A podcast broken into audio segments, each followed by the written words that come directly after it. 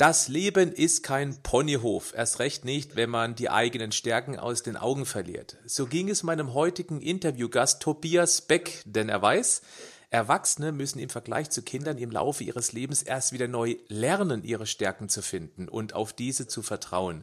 Vielleicht auch deshalb findet sich Tobias in, mit Anfang 20 im Entenkostüm in Disney World wieder.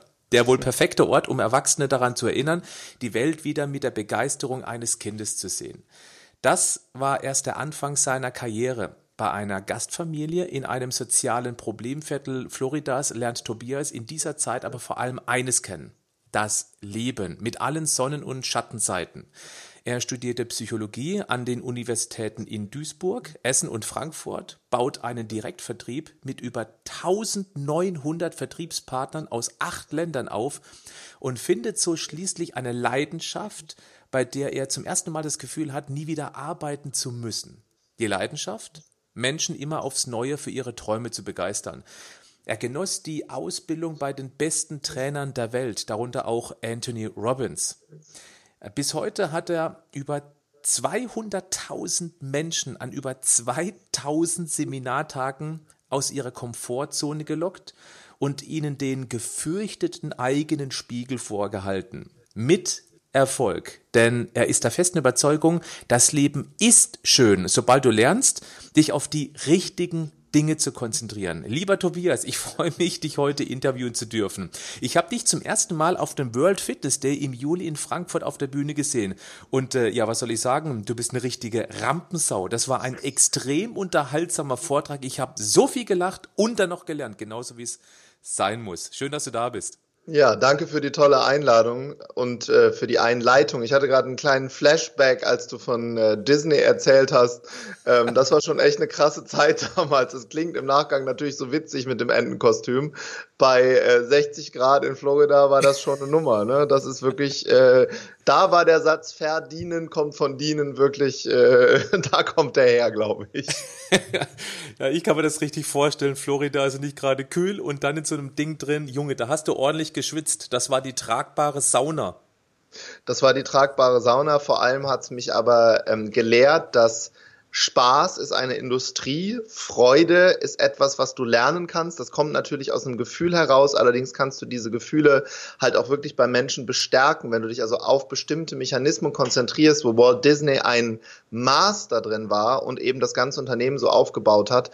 Und ich als unterste kleine Ente in der Nahrungskette, trotz allem, was ich da nicht toll fand, habe halt gelernt, dass ähm, was kleine Dinge wirklich auch ausmachen können in der Wahrnehmung von Kindern, wie einfach es im Prinzip ist, Menschen Freude zu bereiten. Ja, großartig. Es war auch tatsächlich sehr einfach ähm, mich zu begeistern mit einem tollen Vortrag auf diesem World Fitness Day. Da haben wir uns mehr oder weniger kennengelernt. Ich durfte bei dir in deinem Podcast, den ich hm. sehr empfehlen kann, sehr, sehr empfehlen kann, werde ich auch nachher in den Show Notes verlinken. Da, durfte, hast du mich interviewt. Nochmal vielen Dank dafür. Da gab es auch eine schöne toll. Resonanz. Und ähm, ja, das hat mir einfach so Spaß gemacht, weil du, du hast so eine positive Ausstrahlung auf der Bühne. Das war so eine Leichtigkeit. Die Leute haben gelacht. Das war einfach ein, ja, war richtig toll. Und deswegen habe ich hier eine sehr spannende Frage und ich bin echt auf die Antwort gespannt. Bist du immer so gut drauf oder hast du auch mal so einen Durchhänger, wo du selber dir Fragen stellst? Ähm, also dieses Auf und Ab. Gibt's das bei dir oder hast du einen Trick, ähm, wie man das ausschalten kann? Das gibt es bei mir natürlich genau wie bei jedem anderen Menschen auch. Und ich habe ja vorhin schon ein bisschen ange angeteasert, das, was ich bei Disney gelernt habe, ist natürlich, dass anderen Menschen Freude zu bringen, ist eine Kunst. Und ich glaube, es gibt eine Begabung, die hatte ich schon als kleiner Junge und ich glaube, das ist meine einzige Begabung. Und ähm, viele lachen dann immer und selbst meine Frau, die Rita, die lacht dann immer und sagt, ja, wenn das so sagt, stimmt, ich habe die Begabung, Leichtigkeit in Dinge reinzubringen. Und äh, das ist natürlich etwas, wo du in der Schule äh, nur im Theaterkurs mit weiterkommst, weil in einem anderen Fach hilft dir das natürlich nicht. Aber diese Leichtigkeit auf der Bühne und auch in diesem Entenkostüm damals wirklich einfach nur Blödsinn zu machen mit Menschen, weil ich habe mich, ich, ich weigere mich halt erwachsen zu werden. Ich habe früher in der Schule, sehr ähm, gut, hab, das war gar nicht als Kompliment gemeint von Freunden, sondern es war eher ein Angriff. Die haben immer gesagt, ey Tobi, ganz ehrlich, du bist nicht Pippi Langstrumpf. Du kannst dir die Welt nicht machen, wie sie dir gefällt. Doch kann ich, weil ich äh, mich zu diesem, zu dieser Leichtigkeit einfach entscheide. Aber zu Hause, selbstverständlich, habe ich auch mal Tage, wo ich nur auf dem, auf dem Sofa sitze. Allerdings habe ich da mit Rita, mit meiner Frau eben auch so eine Absprache, wenn wir merken, dass wir rumbewohnern, dass wir also sagen, oh, draußen ist so heiß und, und äh, das Brötchen war nicht knackig genug, da switchen wir sehr, sehr schnell und da haben wir wirklich ein, ein physisches Zeichen. Wir schnippen einmal mit dem Finger, um zu sagen, ah, Jim Rohn-Style, echt, du bist gerade in deinem Lower Self, äh, das bist nicht du, ja, sondern das ist, äh, das ist gerade deine, dein innerer Bewohner, der versucht, dich hier runterzuziehen. Und da arbeite ich schon sehr dagegen. Es ist interessant, dass, ich glaube, das kennt jeder, der jetzt dieses Interview hier verfolgt, dass es genau die Momente gibt, wo man danach auch wieder hoffentlich bewusst reflektiert, das Leben ist eigentlich gut so, wie es ist. Das ist immer eine mhm. Frage, mit wem oder was man sich dann vergleicht. Aber genau. dass es trotzdem Momente gibt, wo man sich über Lächerlichkeiten aufregt, wie zum Beispiel, wie du gerade gesagt hast, das Wetter. Ja. Und äh, ich finde das ein super Tipp mit dem Schnipsen. Also das ist etwas, nehme ich sofort mit aus diesem Podcast. Das ist total einfach umzusetzen und man kommt auch als Paar finde ich, da wieder so ein bisschen mehr zueinander, weil man sich gegenseitig so ein bisschen beobachtet und eben aus so einer miesen Laune raushelfen kann. Finde ich total klasse. Total. Und du kannst halt diesen Muskel in dir, du bist ja viel in der Fitnessszene, aber auch Freude ist ein Muskel. Das heißt, ja, alles, was ich trainiere in meinem Körper, in meinem Kopf, wird größer. Generell ist es in der Physik so. Alles, wo ich Energie raufgebe, wird größer. Wenn du im Lagerfeuer sitzt und jemand kommt mit einem Stück Karton und fächert Luft rein, wird das Feuer größer. Das gleiche ist mit dem Feuer der Begeisterung. Das gleiche ist der Muskel unseres Körpers. Und ähm, das ist eine bewusste Entscheidung. Wenn ich im Restaurant sitze und ich bekomme eine Rechnung über 16,80 Euro, kann ich 20 geben und sagen, ich gebe dem Kellner jetzt wirklich äh, äh, ein großes großes Trinkgeld oder ich kann in mein Lower Self gehen und sagen, oh, ich habe hier selber kaum was, ich gebe genau 16,80 Euro und das in Münzen. Im Leben kommt dann alles zurück und wenn ich das einmal verstanden habe, dann kann ich in dieses Higher Self einfach rein switchen. Mhm. Ich möchte doch auf eine Aussage kurz eingehen, die ich sehr spannend fand, nämlich, dass deine Freunde früher zu dir gesagt haben, du bist nicht Pipi Langstrumpf. Mach dir eben nicht die Welt, wie sie dir gefällt. Ja, die haben gesagt, die Welt ist nicht so. Meine schon. Ja. Ja, ja, genau, weil ähm, ich habe das Gefühl, auch gerade durch die Schule und bitte, das ist kein Urteil für unser Schulsystem, weil das ist immer noch gut und Deutschland funktioniert ja auch letztendlich im Großen und Ganzen, aber man merkt einfach, wie das typische Schulsystem uns zu engstirnigen Denkern programmiert, zu Arbeitsameisen und das mhm. ist dann so eine typische Äußerung, äh, weil man reflektiert dann irgendwann mal so also mir ging das so als Jugendlicher, dass man eben große Wünsche, die man früher hatte, eben nicht so einfach realisieren kann. Aber jetzt kommt das Spannende. Nicht so einfach heißt nicht, dass es nicht möglich ist. Und ja. da braucht es Kraft und vor allem auch die richtigen Menschen um einen herum, die einen doch ein bisschen dabei unterstützen, eben dann einem die Welt doch so zu machen, wie sie einem gefällt. Ja, teilst, teilst du die Meinung? Ja, es ist ja sogar noch ein, ein, Schrittchen schlimmer, weil ich weiß nicht, wie es bei dir in der Schule war. Mir hat niemand beigebracht, Unternehmer zu sein. Nee. Mir hat niemand beigebracht, glücklich zu sein. Mir hat ja. niemand beigebracht, langfristige Beziehungen zu führen. Mir hat niemand beigebracht, Mentoren zu äh, gewinnen. Mir hat niemand beigebracht, finanziell frei zu werden. Das sind alles die Dinge, die hat mir keiner gesagt. Und ich war dann äh, direkt nach der Schule war ich für ähm, sehr, sehr lange Zeit, also fast ein ganzes Jahr in Brasilien, äh, in einer Familie im Regenwald bei den Kichwa-Indianern. Und äh, die, diese Familie hatte gar nichts materiell, die waren aber immer glücklich. Mhm. Und ähm, ich habe, die haben übrigens solche Bücher gelesen, lustigerweise. Die hatten dort Dale Carnegie die liegen, wo ich mich mal gefragt habe, wie kommt dieses Buch da in den Regenwald? Ihr habt ja nicht mal Strom, aber wo es herkommt, ist mir auch Wurst. Auf jeden Fall hatten sie es. Das Fernsehen mit Buchstaben.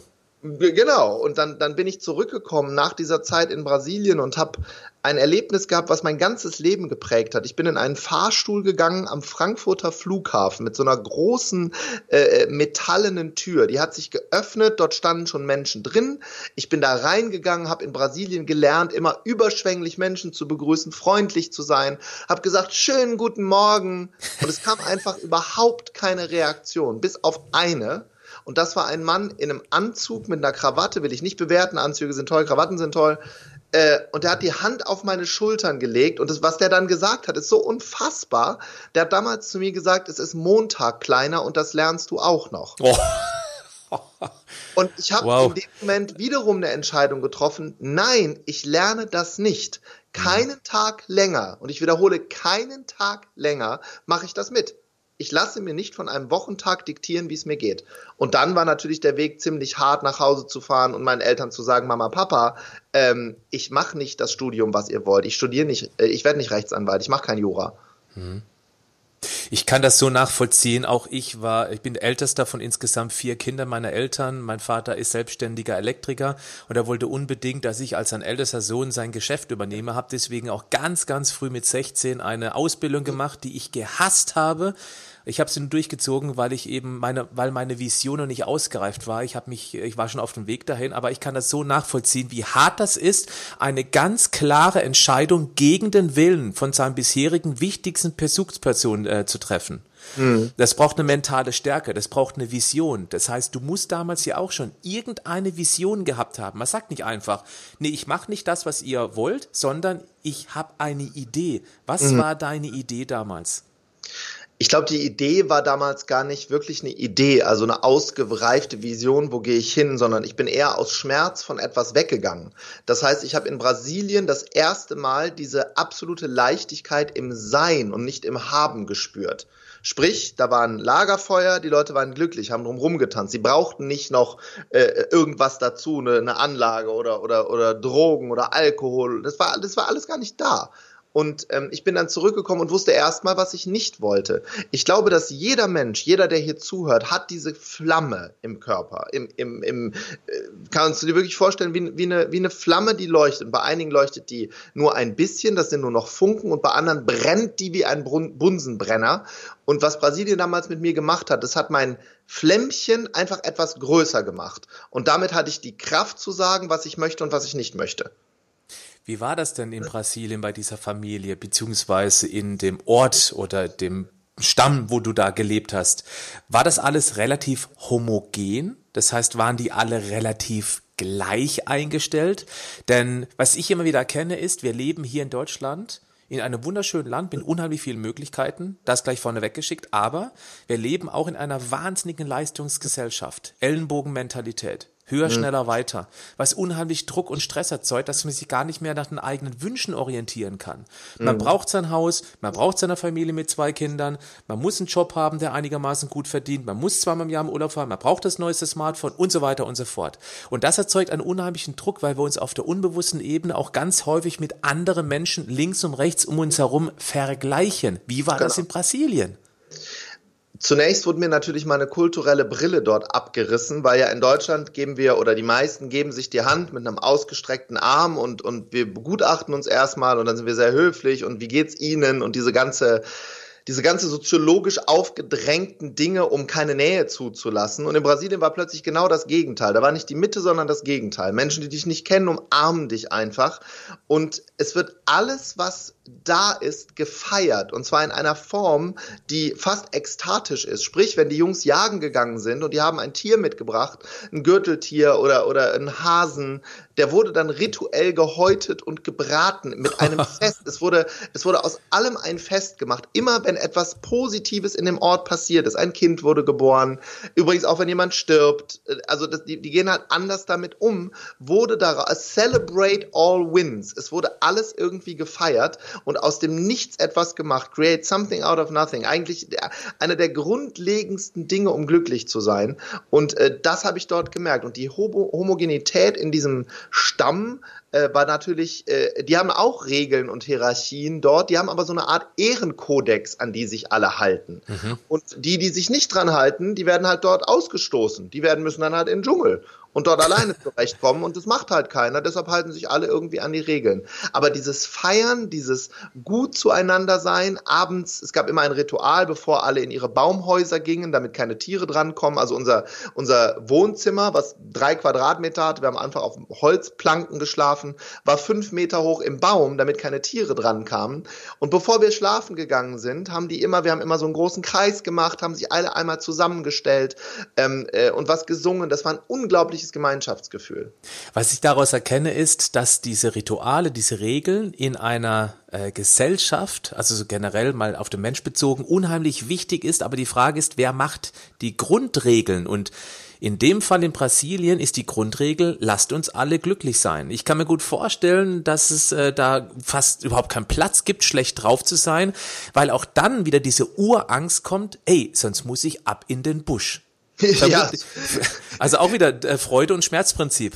Das ja, Urprinzip des Antriebs sozusagen. Sehr spannend. Und ja, und ich habe zum Beispiel einige dieser Elemente auch dann wirklich in mein Leben übertragen. Ne? Rita und ich, bevor wir morgens gehen, bevor die Kinder in den Kindergarten kommen oder bevor ich zu einer Keynote gehe oder, oder zu, einem, zu einem öffentlichen Seminar, was wir geben, wir haben ein Verabschiedungsritual. Wir gehen ins Wohnzimmer, hören unsere Lieblingsmusik äh, und tanzen mit den Kindern und freuen uns einfach und sagen Danke für diesen Moment. Danke, dass wir zusammen sind, weil ich kenne genug Beziehungen, da ist einer mal nicht mehr nach Hause gekommen. Und das, da bin ich einfach dankbar in Brasilien gelernt zu haben, diese, diese Lebensmomente einzufangen. Und das äh, ist schon auch wieder eine bewusste Entscheidung. Ne? Mache ich das, mache ich das nicht. Ist das verrückt, was Total. du morgens mit deiner Familie machst? Genau, unbedingt, auf alle Fälle, weil es ist außerhalb der Norm, morgens zu tanzen, bevor man in den Bus steigt. Sozusagen. Komplett außerhalb der Norm. Genau. Ich, ich sehe halt, dass, dass die Norm, und das ist gar nicht böse gemeint, die Norm der Menschen, die draußen rumläuft, also das Normale, äh, die meisten sind unglücklich, mögen ihren Job nicht und betäuben am Wochenende die Schmerzen mit Alkohol und verwechseln das mit Glück, weil das Gehirn mal drei Stunden ruhig ist. Wenn ich mir die Birne wegballer und in Clubs gehe, wo die Musik so laut ist, dass ich einmal über mein miserables Leben nicht nachdenken muss. Genau. Und die, Wahr die Wahrheit tut weh. Ja, und das ist kein Glück, das ist Betäuben. Anstatt zu sagen, ich hole mir das Glück in jedem Moment, in dem ich bin und reflektiere mein Leben mit einem übelst aussehenden Spiegel und das sind Dinge, das machen die übrigens auch die Indianer. Die haben ja, da ist es ja kein, die haben ja keine Spiegel wie wir, aber es gibt ein Ritual, was die machen. Die gucken sich selbst stundenlang in den Fluss, ihr gucken sie ihr Spiegelbild an und suchen nach etwas, suchen nach etwas in sich. Und viele, die hier zuhören, probier das mal heute Abend zwei Minuten lang, ich rede nicht von einer Stunde oder einer Nacht, wie die mhm. Indianer das machen. Probier mal zwei Minuten lang nackt, das ist ganz wichtig, wie Gott dich geschaffen hat, Allah, Buddha, die Engel, an was du auch glaubst, Universum, ist mir auch egal. Schau dir zwei Minuten mal selber in die Augen und dann stellst du dir eine einzige Frage und die lautet, wer bin ich? Viele, die das machen werden, heute Abend, nachdem sie das hier hören, werden ein Erlebnis haben und es klingt so profan, die Übung, und so einfach ist sie aber nicht. Darf ich die Übung um eine Minute vorm Spiegel erweitern und noch eine zweite Frage stellen, die ich ebenfalls unheimlich wichtig finde, gerade so in meinem Bereich, in dem ich arbeite? Mhm, gerne. Finde etwas an dir, wo du sagst, das ist total in Ordnung, das finde ich hübsch, das finde ich gut, darauf ja. bin ich stolz, was auch immer. Ja. Wir sind so unfassbar fokussiert auf das Negative, auch gerade im Spiegel. Ja? Und dann kommt da die Waage noch mit dazu im Bad. Das ist ja, die Leute lassen ihren Tag dirigieren durch eine Zahl auf der Waage. Hey, die Waage zeigt absolut nur die Erdanziehungskraft. Weißt du was? Spiegel und Waage im Bad. Da gewinnt ein Satz eine ganz neue Bedeutung. Ich gehe ins Bad und mach mich fertig. Ja, ja, das stimmt. Das heißt, so eine Frage noch mitzunehmen, ähm, ja. ist bestimmt hart weil das ja. ist nicht gewohnt. Man hat es noch nie gemacht, aber ähm, finde ich gut. Also ich, ich verspreche dir, lieber Tobias, ich werde es heute Abend machen. Genau das, was du gerade gesagt hast. Bin weil ich nehme solche Impulse wahnsinnig gerne auf von einem Menschen, der offensichtlich ein, Leb aus, ein Leben außerhalb der Norm führt. Und das finde ich zum Beispiel ein ganz einfacher äh, Tipp, der mich nur zwei Minuten Zeit kostet und sicherlich die eine oder andere Erkenntnis bringt. Vielen Dank dafür. Gerne. Ich möchte nochmal sehr gerne auf diesen tollen Vortrag zurückkommen, den ich jedem ans Herz legen kann. Man kann dich auch mal bei YouTube angucken, äh, mal ein Bild machen von dir. Also sprich, da gibt's ja auch Gedankentanken zum Beispiel. Du bietest mhm. offene Seminare an. Ich werde auch dann die Links in die Show Notes mit reinpacken. Du mhm. bietest Keynotes an, also sprich, äh, du äh, Firmen, also du sprichst vor großen Firmen, auch vor kleinen Firmen und mhm. begeisterst die Mitarbeiter, machst einfach so ein Open Mind. Das heißt, äh, genau das, was du bei mir geschafft hast. Ich habe einen super sympathischen, gut aussehenden Menschen kennengelernt der eine positive Energie vermittelt. Und jetzt mhm. habe ich eine ganz wichtige Frage. Es interessiert mich selber, weil ich selber viel auf der Bühne stehe und weiß, was man auf der Bühne leisten muss. Du, da kannst ja keine 100 Prozent auf der Bühne bringen. Du musst 110, 112 Prozent bringen. Ja, das ist Hochleistungssport. Das ist so. Und das sieht immer so locker aus. Und das ist das Schwierige dran. Ja. Sag mal, ähm, wann ist, kannst du dich an ein, ähm, an ein Seminar oder, oder einen Keynote-Vortrag erinnern, der dir mal so richtig aus dem Ruder gelaufen ist? Ja, da gab es natürlich in den letzten Jahren einige. Du hast vorhin eine, eine, Zahl gesagt und das ist auch so ein bisschen 2000. eine Message an alle, an, an alle, die, die Sprecher oder Seminarleiter oder Trainer werden möchten. Bei 2000 Tagen, mittlerweile sind es sogar mehr, gab es natürlich Situationen, die, wo, wo nicht nur ein bisschen was, sondern alles aus dem Ruder gelaufen ist. Der, der, also es gibt mehrere Geschichten, die für mich eine der schlimmsten war, für ein großes Franchise-Unternehmen, das ist ungefähr fünf oder sechs Jahre her, äh, wurde ich gebucht über eine Agentur, über eine Speaker-Agentur, äh, um einen Vortrag zu machen, damals zum Thema Menschentypen, also Eule, Delfin, Wal, Hai und um die Mitarbeiter einfach ein bisschen zu sensibilisieren auf ihre Schüler, die dorthin kommen. Es lernen nicht alle Schüler gleich, es gibt unterschiedliche und äh, das war ein Unternehmen, die eben auch ein Wirtschaftsunternehmen sind, die äh, Nachhilfe geben deutschlandweit. Und ähm, dann ist was passiert. Ähm, vor mir sollte der Betriebsratsvorsitzende sprechen. Das hat er auch getan. Der hat 20 Minuten Redezeit gehabt. Daraus wurden anderthalb Stunden, in dem er äh, den allen, die dort saßen, erklärt hat, dass sie ab dem nächsten Tag äh, 20 Prozent weniger Geld verdienen, dass die, dass die Gebühren erhöht werden und äh, dann kam ein Satz, den werde ich in meinem Leben nicht vergessen und der lautete, deshalb haben wir einen Motivationstrainer eingeladen, hier kommt Herr Beck. Ach du lieber Himmel. Ach du lieber Himmel. Ja, was für eine Einleitung.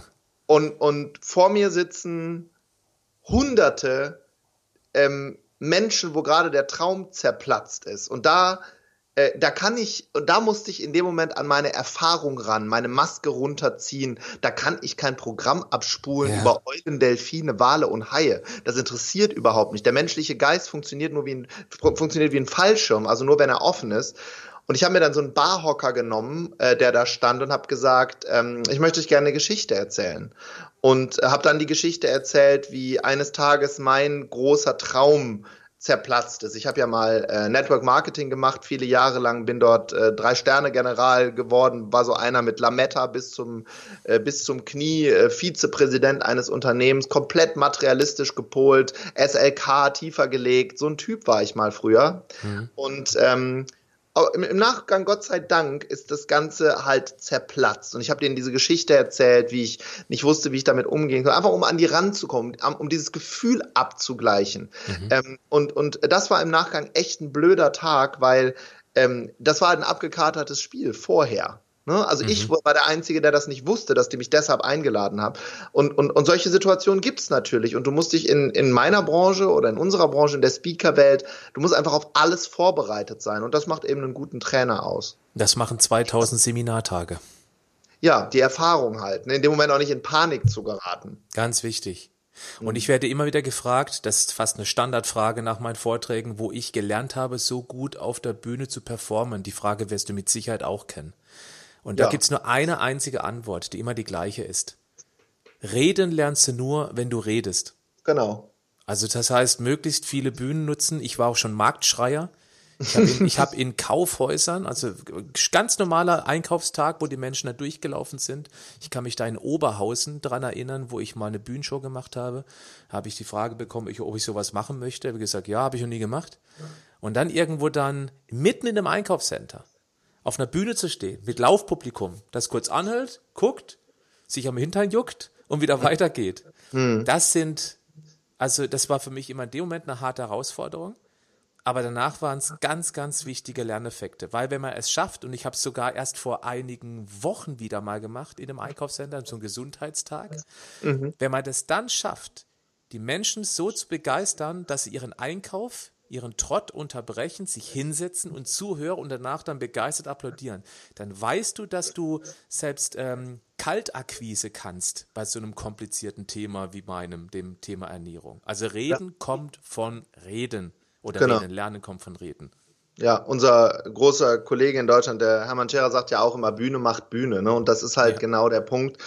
Auf der anderen Seite glaube ich, um auch mal die Branche ein bisschen zu demaskieren, es steckt viel mehr handwerkliche Technik dahinter, als viele denken. Das eine ist halt immer eine Begabung zu haben, die habe ich entdeckt, da war ich äh, 17 in der Schule, dass ich eine Begabung habe, vor anderen zu sprechen. Aber jetzt kommt die harte Realität, das heißt ja gar nichts. Es gibt auch Tausende, die haben die Begabung, der beste Chirurg Deutschlands zu sein und in der Nische äh, äh unglaubliche Expertise mitzubringen. Aber diese Begabung muss A einer sehen und da musst du bei jemandem in die Lehre gehen, der dir beibringt, wie du das machst, um große Bühnen zu bespielen, weil das passiert ja nicht von alleine. Und äh, das ist, glaube ich, der Preis, den viele nicht bereit sind zu zahlen. Ne? Genau, Talent ist 5%, 95% ist Fleiß. Ja, genau, Fleiß und, und Mentorship halt. Ne? Richtig.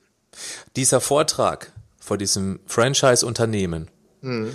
ähm, kannst du dich erinnern, wie das dann danach trotzdem funktioniert hat? Das heißt, konntest du die Menschen dann wirklich mit deiner persönlichen Geschichte abholen? Oder hast du im Nachgang das Gefühl gehabt, das war so mies, das war so eine miese Überleitung, da hattest du keine Chance mehr? Doch, also ich konnte sie abholen. Ich, mich haben sehr, sehr viele Menschen auch danach umarmt. Ich habe halt was ganz anderes gemacht, als ich sonst mache. Ähm, und auch da muss ich jetzt die Brücke schlagen, eben zu den zu den äh, Menschen in unserer Branche, die einfach ein Programm abspulen und denen, die halt da Erfahrung haben. Ähm, da gibt so es so einen Gesatz, der ist ein bisschen gemein. Wenn dein Kofferraum voll ist, ist dein Portemonnaie leer in unserer Branche. Das heißt, es gibt viele Kollegen, die haben Bälle dabei und, und noch ein Band und noch ein Würfelspiel und noch dies und jenes. Mhm. Ähm, die richtig Großen in der Branche, Les Brown, Nick äh, Wörczek, äh, Patrick Heitzmann, äh, Tobias Beck. Die, die äh, brauchen das alles gar nicht, weil die haben gelernt, es ist ja alles schon im Raum. Mhm. Und das Einzige, was ich ja dann nur tun muss, ist die Emotionen im, im Raum aufzufangen und mit diesem Ball etwas zu tun. Das ist mir an dem Tag geglückt. Allerdings bin ich dann nach Hause gefahren, habe zu Rita gesagt, ähm, äh, das, das möchte ich nicht. Ich mag eigentlich nicht mit Menschen arbeiten, die gar nicht mit mir arbeiten wollen. Da hat ja keiner auf mich gewartet in dieser, in dieser Konstellation. Und das war einer der Baumrinden, Markierungen in meinem Leben, die dazu geführt haben, irgendwann zu sagen, okay, ich gehe jetzt public, ich mache meine eigenen öffentlichen Seminare, wo ich nur und ausschließlich Diamantenschleifmaschinen aufbaue, wo Menschen bereit sind reinzugehen und zwar freiwillig, weil die, die da saßen, hatten, wenn wir ehrlich sind, natürlich weder auf mich Bock noch die Message von dem, von dem Betriebsratsvorsitzenden. Mhm. Also deine Stärke ist, sich auf Situationen einzulassen, dann eine, eine tiefe Lebenserfahrung zurückgreifen? Ich glaube, es ist eher in dem Moment die Maske abzunehmen und mich selbst und mein Programm nicht so wichtig zu nehmen. Mhm. Also das war ein Schritt, den, den habe ich äh, auch durch einen meiner Mentoren wirklich mit, mit vielen Schmerzen gelernt, weil niemand interessiert sich für mich. Menschen interessieren sich für sich. Und wenn ich es schaffe, denjenigen emotional auf einer Ebene zu erreichen, ich vergleiche das immer mit dem, ähm, du kennst, oder viele, die hier zuhören, und du kennst bestimmt den, den, den Film Avatar, Patrick, oder? Klar, natürlich. Genau. Und es gibt Momente im Leben, da sind wir die, wie heißen die noch, die, die, die da rumlaufen, die blauen. Die blauen großen. die blauen großen.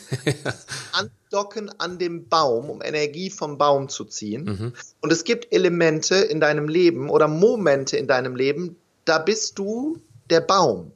Und ich habe mir irgendwann in meine Lebensphilosophie geschrieben, ich möchte für so viele Menschen wie möglich der Baum sein. Und das bedeutet, mich selbst zurückzunehmen, meine eigene Maske runterzuziehen und nicht äh, das Ganze zu machen, weil ich mich da als, als Superstar aufführe, was auch einige machen in unserer Branche, sondern äh, für die Leute einfach da zu sein. Umgekehrt bin ich auch öfter der Blaue, der irgendwo hingeht und dann mich andockt, um neu zu lernen. Mhm. Und das war der übrigens der große Unterschied, der dazu geführt hat, dass dann ähm, auch mein Unternehmen extrem gewachsen ist. Das war nicht ich, das ist nicht Tobi, sondern das ist eine bewusste Entscheidung, es geht nicht um mich. Ich habe für mich entdeckt, dass erfolgreich nur der sein kann, der selber sehr demütig ist, also sich mhm. selbst gegenüber auch kritisch mhm. und äh, von sich selber eben auch sagt, dass er nicht alles weiß, aber das, was er weiß, eben so weitergibt, dass andere davon profitieren. Deckt das genau. mit, sich mit deiner Meinung? Genau, die, eben, eben für andere dieser Baum zu sein. Ne? Und mhm. ich habe in den letzten 20 Jahren, wo ich das jetzt mache und auf irgendwelchen kleinen und hinterher dann großen Bühnen äh, gestanden bin, auch gesehen, ähm, du musst gar nicht perfekt in allem sein. Das gibt es gar nicht. Wir, die, wir müssen einfach lernen, diese Reise zu genießen. Ja, also diese Reise hier auf dem Mutterschiff Erde zu genießen und du musst ja nur in einigen Elementen ein bisschen etwa, ein, etwas können, eine Geschichte erzählen können, die anderen nicht erzählen können. Und die Leute nimmst du einfach dieses Stückchen auf der Reise mit. Und die sind dann begeistert und, und gehen dann zu jemandem, der, der in einem anderen Bereich etwas weiß. Im Thema Fitness und Ernährung bist du das. Im Thema, im Thema Verkauf ist es, ist es ein, ein Dirk Kräuter, ein Martin Limbeck. Ein, ein, ein, es gibt so, es gibt so viele auf dem Markt. Und unsere Aufgabe ist es aus meiner Sicht, und das muss ja auch jeder Speaker oder Trainer für sich definieren, für andere Menschen einfach Mehrwert zu bieten, aber sich als, selbst als Person zurückzunehmen. Sehr gut. Letztendlich, es geht um die Schule des Lebens und wir sind ein Teil der Lehrerschaft. Genau, that's it. Lieber aber Tobias, gleichzeitig Schüler. Gleichzeitig richtig, Schüler. ganz wichtig, genau. Ja. Lieber Tobias, das ist das allererste Mal, dass ich jetzt etwas tue, denn ich werde dieses Interview jetzt an dieser Stelle abbrechen. Oh Aber Gott. das, aber das sehr wohlwollend, denn ähm, wir haben jetzt eine halbe Stunde gesprochen. In der Regel peile ich 45 Minuten an. Das wird mit dir nicht funktionieren. Und nicht, weil du unsympathisch bist, sondern genau das Gegenteil. Das ist so hochspannend, was du erzählst. Deswegen bitte, liebe Zuhörerinnen und Zuhörer, seid mir nicht böse, dass ich hier einen kurzen Break mache, dass ich hier das Interview beende, um einen Teil zwei in Kürze mit Tobias zu veröffentlichen. Ähm, bauen wir den Spannungsbogen auf. Ich habe noch viele Fragen auf dem Zettel, natürlich auch zum Thema Gesundheit. Du bist Familienvater, wie gehst du mit deinen Kindern mit dem Thema äh, Gesundheit um? Das sind alles Fragen, die einfach dann zu kurz kommen würden, weil ich merke einfach, da spricht zu viel Lebenserfahrung. Deswegen Mhm. werde ich jetzt einen kurzen Break machen. Tobias, du bleibst einfach mit an der Leitung dran. Yes, sir. Und dann äh, möchte ich dann gern alle die, die das jetzt inspirierend fanden, zum zweiten Teil einladen, der dann eben sehr bald nach dem ersten Teil hochgeladen wird. Eine große Bitte habe ich noch an alle, die hier zuhören. Wenn dir dieses Interview gefällt, wenn dir mein Podcast gefällt, die einzige Möglichkeit, wie wir in der Öffentlichkeit sehen können, dass euch das gefällt, ist eine Bewertung bei beispielsweise iTunes. Und äh, deswegen würde ich mich sehr freuen, wenn ihr mir eure Sterne gebt, ein nettes Feedback schreibt, so dass wir dann viel mehr Menschen mit diesem spannenden Thema erreichen können. Vielen Dank dafür. Und wir hören uns dann in Kürze. Euer Coach Patrick Heitzmann. Bis dann. Tschüss. Stopp. Bleib noch einen kurzen Moment bei mir. Zumindest dann, wenn du ein Unternehmen hast oder eine Führungskraft bist, der die Gesundheit der Mitarbeiter am Herzen liegt. Gesunde Mitarbeiter werden immer wichtiger. Ein reduzierter Krankenstand spart viel Geld. Ein fitter Mitarbeiter ist auch bis ins hohe Alter belastbarer und lebenslustiger. Viele große Unternehmen haben das längst erkannt. Als Keynote-Speaker zu Firmentagungen, Jahresauftaktveranstaltungen und Gesundheitstagen wurde ich bereits von großen Unternehmen wie zum Beispiel der Telekom, BMW, viele Sparkassen und Volksbanken, Bayer, Otto, der DAK, Intersport, Maritimhotels und der BASF-Gruppe gebucht. Aber auch viele Familienunternehmen erkennen den Wert gesunder Mitarbeiter. Wenn du Interesse hast, einen wissenschaftlich fundierten, praxisorientierten und dennoch humorvollen Infotainment-Vortrag für Mitarbeiter deines Unternehmens oder auch deine Kunden anzubieten, dann schau doch einfach mal auf meine Seite der EAT Akademie. Du findest die Adresse auch hier in den Show Notes. Bis dann, bleib gesund, aber mach auch was dafür.